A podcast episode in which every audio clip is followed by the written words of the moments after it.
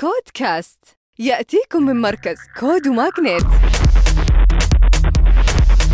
مع طارق الجاسر. وحياكم الله في نشرتنا الأسبوعية. نبدأ مع شركة التكنولوجيا المالية والفوترة الإلكترونية InvoiceQ. هذول يتخذون مقرهم عمان. جمعوا 190 ألف دولار أمريكي في آخر جولة تمويلية لتبسيط دورة حياة الفاتورة بالكامل ك journey يعني من آه، إصدار وإيصال إلى تحصيل ودفع ويعملون على دمج حلول الشركات الحالية مثل تخطيط الموارد بسهولة.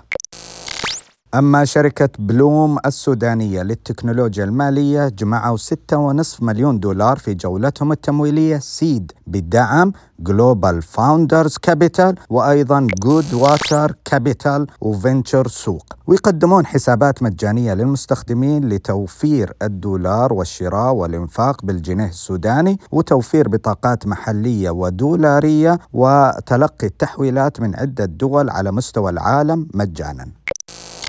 أما منصة Astra Tech الإماراتية للتطوير التكنولوجي جمعوا نصف مليار دولار في جولتهم التمويلية ليساعدهم في إطلاق منصتهم Ultra اللي هدفها إتاحة التواصل بسهولة بين الشركات والموردين والعملاء ويعملون على معالجة المشكلات التقنية للمنصات. وعندنا صندوق Cathay AfricInvest للابتكار يجمع تمويل بقيمة 112.8 مليون دولار عن طريق شركة Cathay الأمريكية وشركة AfricInvest التونسية بمشاركة FMO و AfricaGrow بواسطة صندوق أيضا Cathay AfricInvest بيعمل الفريق للتركيز على الاستثمار في الشركات الناشئة الواعدة في مراحلها المبكرة لتحسين الحياة في إفريقيا عن طريق المنتجات والخدمات المدعومة بالتكنولوجيا.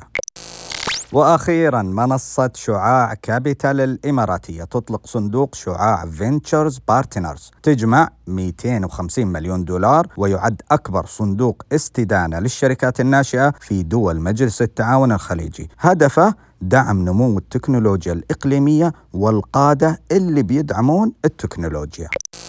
ختاما تذكروا أن الابتكار هو أصل الريادة.